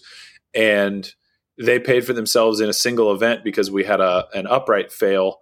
And, you know, the wheel bearing failed and the whole corner of the car fell apart on me and the wheel turned sideways, and we did ten miles with the wheel at, you know, ninety degrees sideways, you know, like, and the damper was the only thing holding all that together, and it was fine. There was no damage, wasn't bent, nothing. Like we, we put a new knuckle on, we replaced a brake caliper and a brake line, and everything was good. So, you know, there's, there's the strength component, the damper in a, you know, in a McPherson strut, especially in like a Subaru or Mitsubishi, it's an integrated part of the strength of your entire, the corner of the car. And then there's the valving, there's the travel, you know, and there's the fluid displacement. We're, we're running such massive dampers on these cars now, you know, again, to the, to the trophy truck likeness, the trophy truck shocks are running at, you know, four hundred degrees Fahrenheit on those trucks, and they don't really work until they get up to temperature. That's, you know, the same temperature that you'd roast a chicken at. So the, the, the energy going into the suspension is so huge that the size and capacity for the fluid, and then all the, like you said, all the voodoo and, and black magic that's happening inside of there that I don't understand. It really is remarkable, but that's just mechanically. If we then translate that into driver feel, the confidence that you have when you're under braking and you don't have this massive nosedive because you have the, you know, the the cheaper shocks, and you don't have to worry about that big nasty hit that you're going to take in that G out. You just don't even feel that stuff with the the big stuff these days. Yeah. Okay. Fair enough. So w- what I'm really reading into that is, you know, if you're, you're picking places to put your budget when building a rally car, the damper is really one of those key elements. And and I guess in, in that sort of aspect, you know, if we're if we're balancing engine power versus dampers, is it still the damper that wins every time? Yeah, horsepower is is pretty low on the list uh, for for rally cars. You know, you really have to get your car to where you're just exhausted on every other category before power becomes a huge issue. Um, you know, again, think about it. You're on a loose surface. You've got such limited grip with this skinny little tires, and, you know, they're always going to be sliding um, no matter what, even with a naturally aspirated Subaru like we used to race. And even with a big wide tire, you're still sliding. So, yeah, I think, you know, your your dampers are, you know, your suspension is is kind of highest on the list. And then, you know, brakes are right there with that. Um, obviously, both of those taking a backseat to safety because you can't push hard into a corner until you know that you're going to survive. Um, and then, yeah, you know, power and drivability are are kind of towards the end of that list in rally, which is is a little bit different than what you would find in in uh, other disciplines. Yeah, I, I mean, normally we sort of chase power as being the holy grail of improving lap times. Uh, you know, there's so many elements I see with with rally, and and for me at least, I sort of see, you know, the difference of, of ten or fifteen horsepower, which you might be able to get once we've got a developed engine. Uh, the the driver will probably make up that deficit tenfold. Uh, it, it's just not quite so critical. Plus, we add on top of that, uh, of course, we're we're dealing with a restrictor as well, which ultimately, within reason, does kind of get a, a somewhat level playing field with how much power you can actually physically make, no matter how much money you want to throw at the engine. Now, of course, there's there's levels to that as well, and we can move the the power curve around, but ultimately, you can still only get so much air through a, you know, thirty-four millimeter restrictor or whatever size it is that you're currently currently running. Now, for for those listening, and I'm asking this for, for some selfish reasons here, but hopefully it helps some others as well. Uh, we've recently been having conversations around the workshop of what we can do to get involved in some some grassroots level grass karnas, gravel hill climbs, and maybe maybe in the future some stage rally. And uh, myself and Ben, my business partner, uh, have no or very limited experience on, on gravel. I'm expecting we're probably going to roll whatever we buy up into a ball pretty quickly on. So I don't want to be spending a huge amount of money on something we'll consider disposable. And I want something that potentially we can build on. So low entry cost, safety, as you mentioned, is going to be critical. So whatever we get, obviously, roll cage and safety equipment goes without saying. But, you know, what what's your sort of take on a good entry level gravel car? I think the most important thing for anybody to consider anytime they're looking at getting involved in motorsports is if you can't afford two, you can't afford one. That's just like, use that as a rule for everything you do forever. If you have to save up to buy whatever, you know, badass gearbox, whatever, then you can't afford it. If you can't go out, you know, I'm not saying that if, you know, we just put an X-shift sequential in my car, it's not like we just bought two because we're like, yeah, whatever. But it, just think about that in the mental space of, don't go get the big, biggest, baddest, fastest thing you possibly can. You know, you and I met a decade ago when I had my Pikes Peak Hillclimb Evo, and that car was was awful for me because I could barely afford to run it, no less to fix or replace anything if I crashed it. So that was a, you know, that was a, a hugely important lesson for me to learn. And, and, and I basically took a decade off from competing in anything until we could get to where we are now, where we can comfortably afford to, like, you know, if we were to go to an event and, um, crash this car, I, I wouldn't, you know, it would not bankrupt me as a, as a human, um, emotionally slightly maybe. But so, you know, it, it's going to depend so much on where you are in the world and what's available. There's a common misconception that the car you have is a good car to go race with. And I always tell people, like, it, what's your C L V, right? What's your Craigslist value, or, you know, uh, whatever the, the appropriate regional um, used car resale, uh, that's all Facebook Marketplace now, I think. But what's your car worth on Facebook Marketplace? That's how much money you have, because chances are the car that you inherited when your grandma died is not going to make a good rally car or, you know, track day car. So, you know, the reality, whether you love Subarus or not, is Subaru since ninety-three, you know, or even earlier, if you want to get into the, the old Group A legacy, has been producing road cars that have a staggering availability of bolt-on rally parts. So the G C and G D chassis. Subarus share, you know, essentially all the same suspension, engine, wiring components. Like, as we know, that stuff can just swap in wherever, which means you get a, you know, an old G C or G D N A Subaru, naturally aspirated. If you want, you know, we, we run the two fives in our rally school a lot. Um, swap in S T I running gear when you want, put a six speed in if you want, but either way you can get that chassis, get the best safety equipment for that, and put on whatever the, the best suspension you can afford is. Um, and then from there, it's up to you on whatever your budget and your class restrictions are. Um, I'm partial to the flat six. The, the N A six cylinders are awesome. Those things are cheap and super stout, you know, and one of those things made it to a sequential sounds way cooler than it actually is. I mean, from from my perspective, things that are considering high on my list is, is availability of body panels, because yeah, yeah, yeah, let's let's be honest, no matter how good you were on, on PlayStation or Dirt Rally, uh, you're probably going to bounce into a few things. So, you know, it, it doesn't make a lot of sense buying something that's unique and, hey, maybe it, it looks really cool and people are going to go, wow, when you uh, back it off the trailer at the first event you go to. But um, when you have to replace the, the whole rear half of the car because uh, you wrapped it around a tree, you're probably... it's probably going to hurt a little bit when you're trying to to to find something that's just not available. So yeah, something that's common. I mean, here I, I assume this goes around the world, but we, we are looking at the the G C eight W R X platform, and unfortunately, just with all cars, the uh, the used price seems to have just gone through the roof over the last five or five or so years. So uh, nothing nothing overly cheap at the moment. Flip side of that, You, you've got the E P three Civic as as a training tool at the Rally Ranch. Is that another consideration? Something in that Honda, maybe not E P three K twenty powered, but you know, there's there's a wide range of relatively affordable front wheel drive Hondas. Do they make a good platform as well? Yeah, I mean, I think the early, you know, uh, the E G E K Civics, that's what we started the school on, was was on the E K platform, the ninety-six two thousand Civics. Um, suspension is awesome. I mean, the those things are indestructible. Same design as you get on an Integra. I love those cars. I think same thing applies. Those are all, they've all basically all got stolen and cut up in the States. So there's, there's you know, like twelve left. Um, but you know, I it's it's challenging because, like, well, on the one hand, I'm I'm obviously constantly preaching, like, be practical, buy the thing that you can get parts for. It also, it's so different person to person. Some people would rather pay the few thousand extra bucks to, like, have the custom dampers built for your dream car. Like, great, do it. Who cares? Like, at the end of this thing, neither of us, nor is anybody listening or who's ever going to encounter this information, going to make a, a billion dollar career out of rallying unless they're starting with many billions of dollars. So, like, this is all supposed to be fun.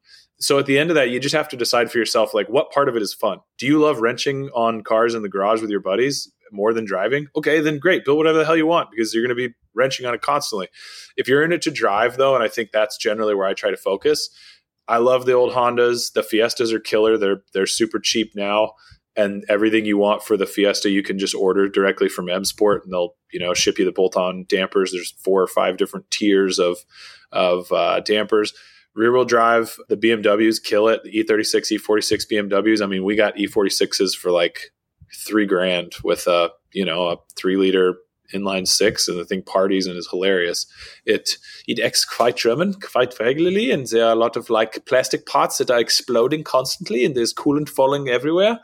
Um, I always say that it just stands for bring more water at this point, because it's just every part of the cooling system is destroyed. But um, all right, congratulations, you just got all of our European followers completely offside. Thanks for that. It's okay. Well, they can just hate me. They'll, they'll still love you. Um, I mean, they, they're amazing like that. I mean, honestly, and we, without getting on the tangent, I it's one of the it's the best driving rear wheel drive car we've ever had here. But we just they're they're a challenge to keep running. And every B M W nerd I know is like, oh no no no no, and they come out here and they spend a week working on our B M Ws, and they're like, I don't know. I don't get it.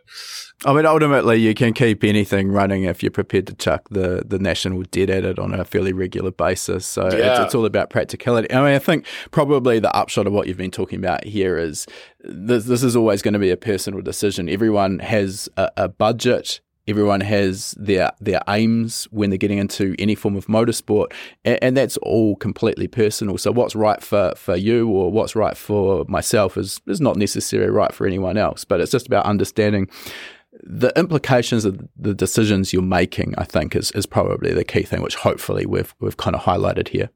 Yeah, and the last thing I think on that is, is you know, in a rally car, like we said, suspension is everything. So don't go get yourself a car that has two inches of up travel and leave yourself stuck there. Do some research first if you have a car that you think would be cool for rally. Hop on the, you know, the in, in the U S, we've got the North American Rally Group, but wherever you are in the world, there will be somebody who, you know, can at least say, oh, yeah, we've built those for this and, you know, it works for X. But, you know, that find a find a good mentor or somebody and ask them questions and say, hey, is this the worst idea ever? And the, if they're If they're good people, they'll say, absolutely, but it'll work. Yeah. All right. Let, let's uh, just finish off or move towards finishing off with a bit of a rundown on, on your own rally car, your own Subaru. So can you kind of give us a, a bit of a understanding of, of what's gone into that, what parts make up the whole?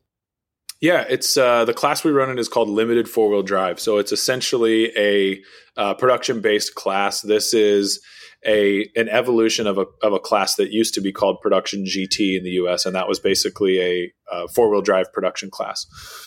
The rules in in limited are are interesting. It used to be that you basically could only use factory components, so you could use a factory engine, factory gearbox. You could use obviously aftermarket dampers and things like that. But it's pretty flexible now, so it would be it's essentially the production class that would be just under like the the open class, which is the unrestricted class at the top of rallying. So we are running a pretty lightly built, you know, forged internals engine from um, uh, a company called Rally Spec here in the U S, and that's all built to the the limited class rules. Uh, as you said, we have a thirty-six millimeter restrictor on the turbo. We're actually allowed to run either a thirty-four or a thirty-six mil. There's just a different boost limit if you choose to use one over the other. We're running a factory V F forty-eight turbo, stock location. Uh, we are running a uh, Killer Bee exhaust manifold, and that's all tuned on a Link E C U. And then we've got a Motec display for all the fancy alarms and um, logging. Dampers are the the big bad uh, Reiger dampers, but it's all factory control arms, factory pickups, and factory uh, mounting locations. So there's nothing nothing special about the geometry on the car. Brakes are a big part of rallying, obviously, because we're, like we said, we're the thermal management there is huge. We're using them not just to slow the car down, but to turn as well. So we run a performance friction monoblock caliper up front. The rally cars are specifically challenging because all gravel tires are on fifteen inch wheels. So you can't get a gravel tire bigger than a fifteen, um, which is largely because you want that really tall sidewall when you're sliding sideways. You want to make sure you're, you're, you're not sliding the side of an alloy wheel into a big rock. Um, I guess that gives some challenges in uh, terms of you're going to have to fit that braking package under a fifteen as well. It does, yeah. And it means, and, and not only that, but also keeping in mind that, like, if you're just because your wheel can clear it doesn't mean that it's ideal fitment, because you're always scooping rocks and dust in there. So the tighter the clearance is between your wheel and your caliper, the more it's going to self clearance generally into the wheel. So uh, that can end very poorly. Another oddity that I, I seem to recall from Rally is uh, around that point you just made is uh, actually building, I think they were called scrapers, basically uh, a little rubber, kind of like the mudflat material inside of the wheel to essentially stop uh, rocks getting jammed between the caliper and the, and the wheel inner, correct? Uh, that's exactly what I was going to say. Yeah, the rear of the car, you've got that uh, that wheel scraper, and yeah, it's just a little plastic panel that's at an angle, and it essentially tries to grab, you know, the rear. Since the rear's sliding, that's where you're capturing the most rocks, and it just sits there to scrape that stuff out, at least as much of it as you can. Um, we're actually still running the two-pot rear calipers on my car, so that's super crucial because those are super soft. Now, you mentioned fifteen-inch wheels. I just it's a bit of, bit of rally trivia, and I'm pretty sure I'm right here. The S T two oh five Celica G T four Group A that Toyota ran, am I am I right in saying that actually ran on a sixteen inch rim and rally trim? I don't remember. It's possible. The you know Toyota was up to all kinds of wild things back then. Some of them more legal than others. Um, but that would be. I don't actually know that one. Okay. All right. Maybe I'm wrong. It sticks in my mind. And um, yeah, of course, they also lost all their championship points when they were caught blatantly cheating with their uh, their inlet restrictors, which is probably a, a, a, a discussion for another day. Yeah. Uh, in, in terms, you mentioned you, you're running the X-shift sequential transmission.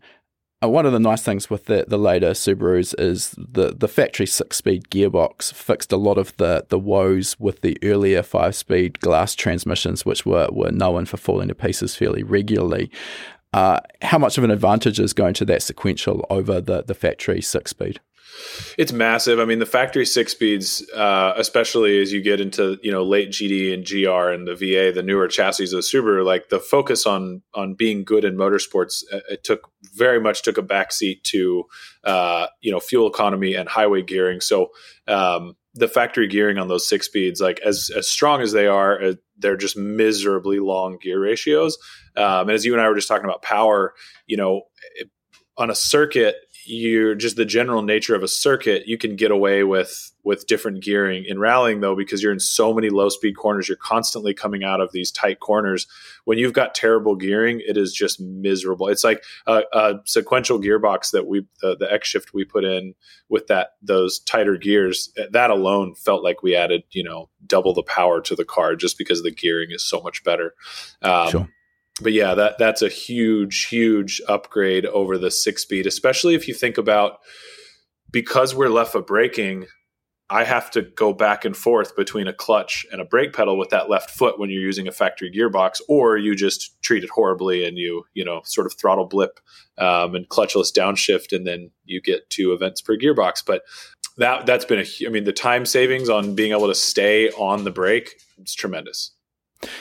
You've also mentioned uh, a couple of times now the, the center diff, and most of the production four-wheel drive cars from Subaru, from Mitsubishi, have uh, some form of adjustable center diff, uh, thereby, first of all, giving the ability to adjust based on a variety of parameters, the amount of torque being transferred to the to the rear versus the front, and also, just as importantly, being able to decouple the front and rear drive when you pull on the handbrake.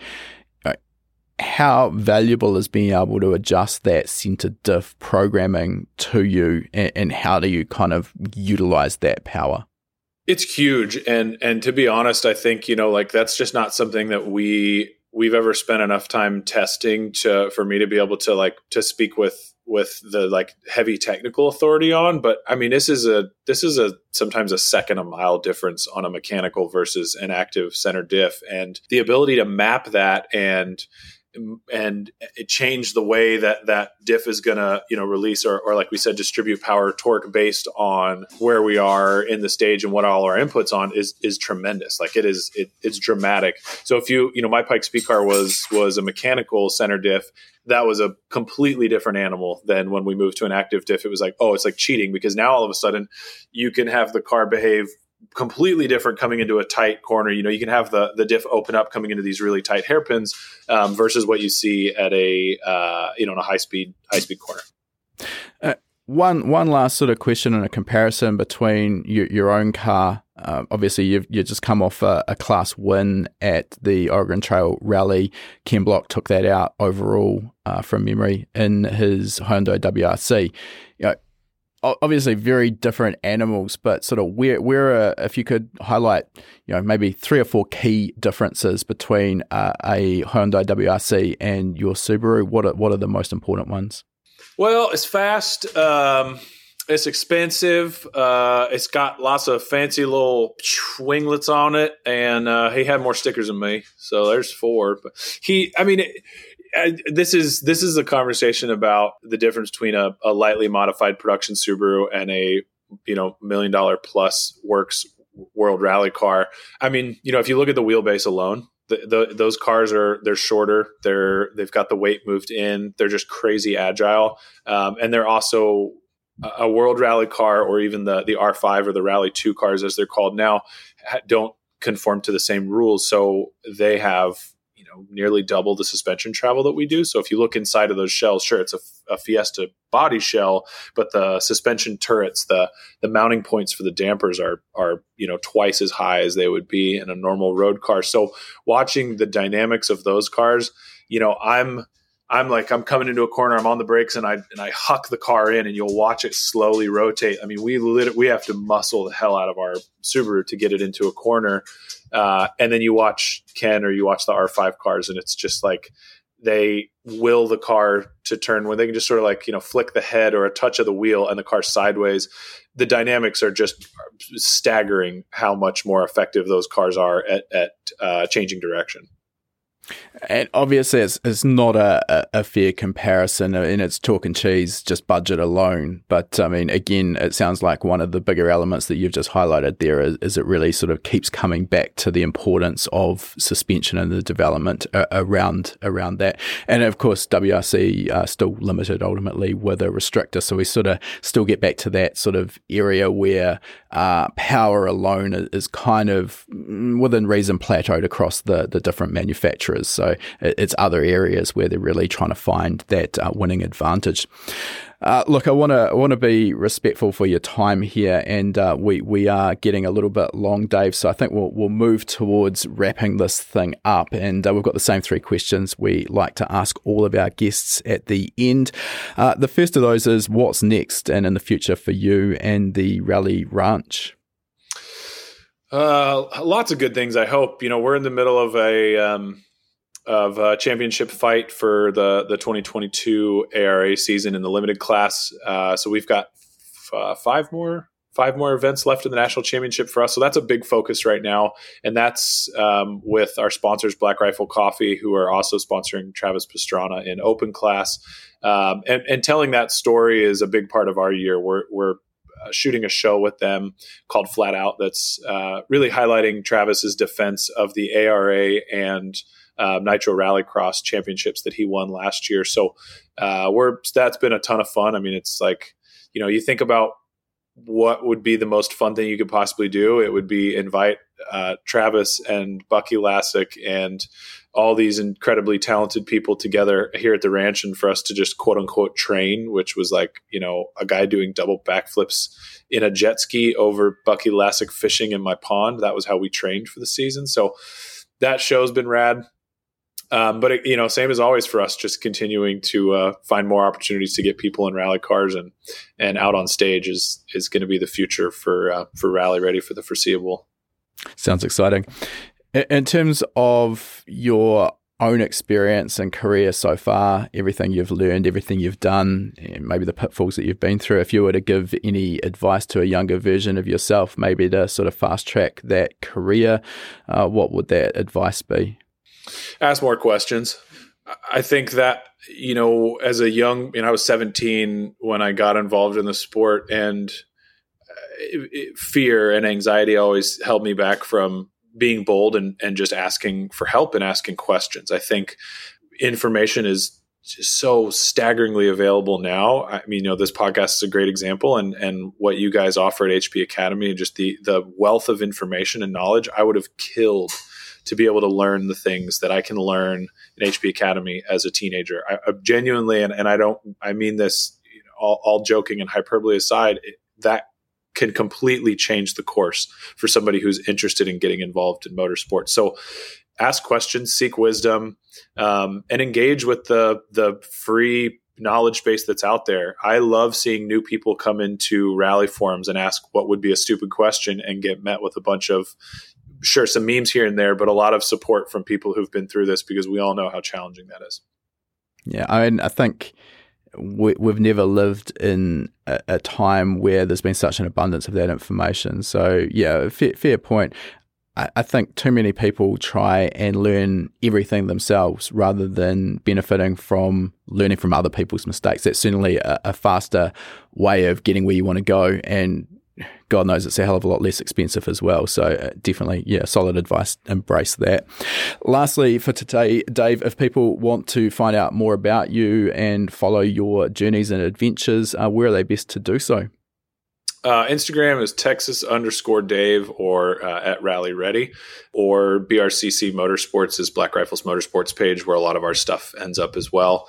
Um, rally ready dot com has all the info on, on our classes and school and, you know, programs there, or obviously, you know, find us on Facebook, or if you're ever in Texas, just shoot us a note and uh, feel free to swing by if you're at COTA for, for any number of things. We have a ninety-nine dollars rally experience. That's just a good excuse. We lose money on it. We figured it's a better place place than giving all of our money to Mark Zuckerberg. So um, uh, we'll take a little loss on that. So anybody who's coming through Texas, you know, chuck us a hundred bucks and we'll put you in a rally car for a few laps and hang out and drink some fizzy waters and pet dogs.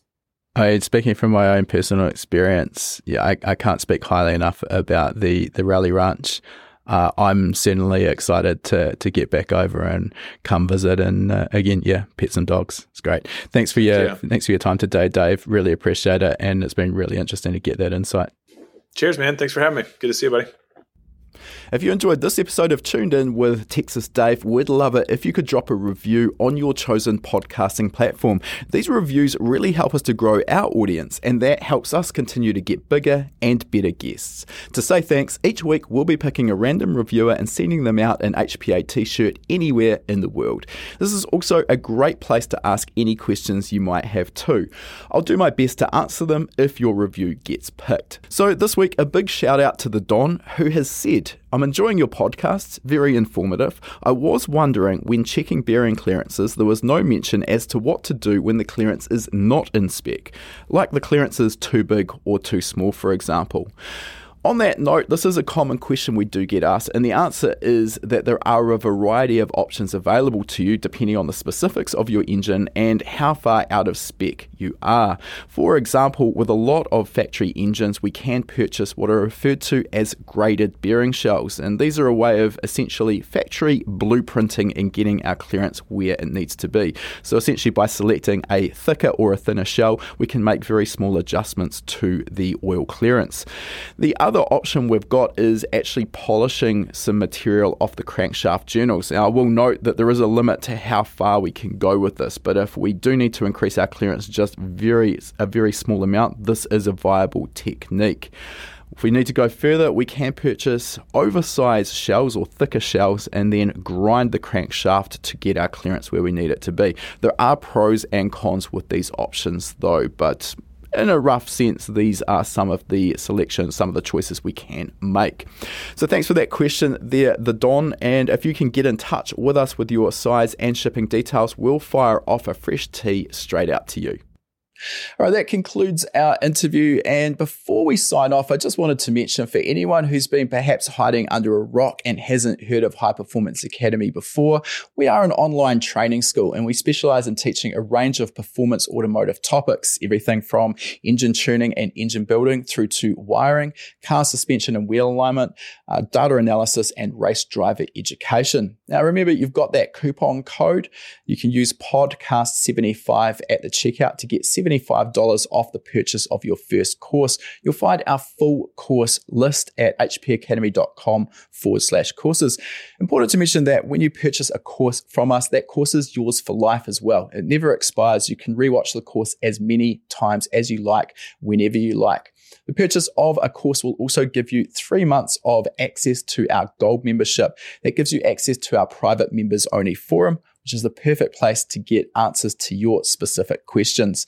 You'll also get access to our regular weekly members webinars, which is where we touch on a particular topic in the performance automotive realm. We dive into that topic for about an hour. If you can watch live, you can ask questions and get answers in real time.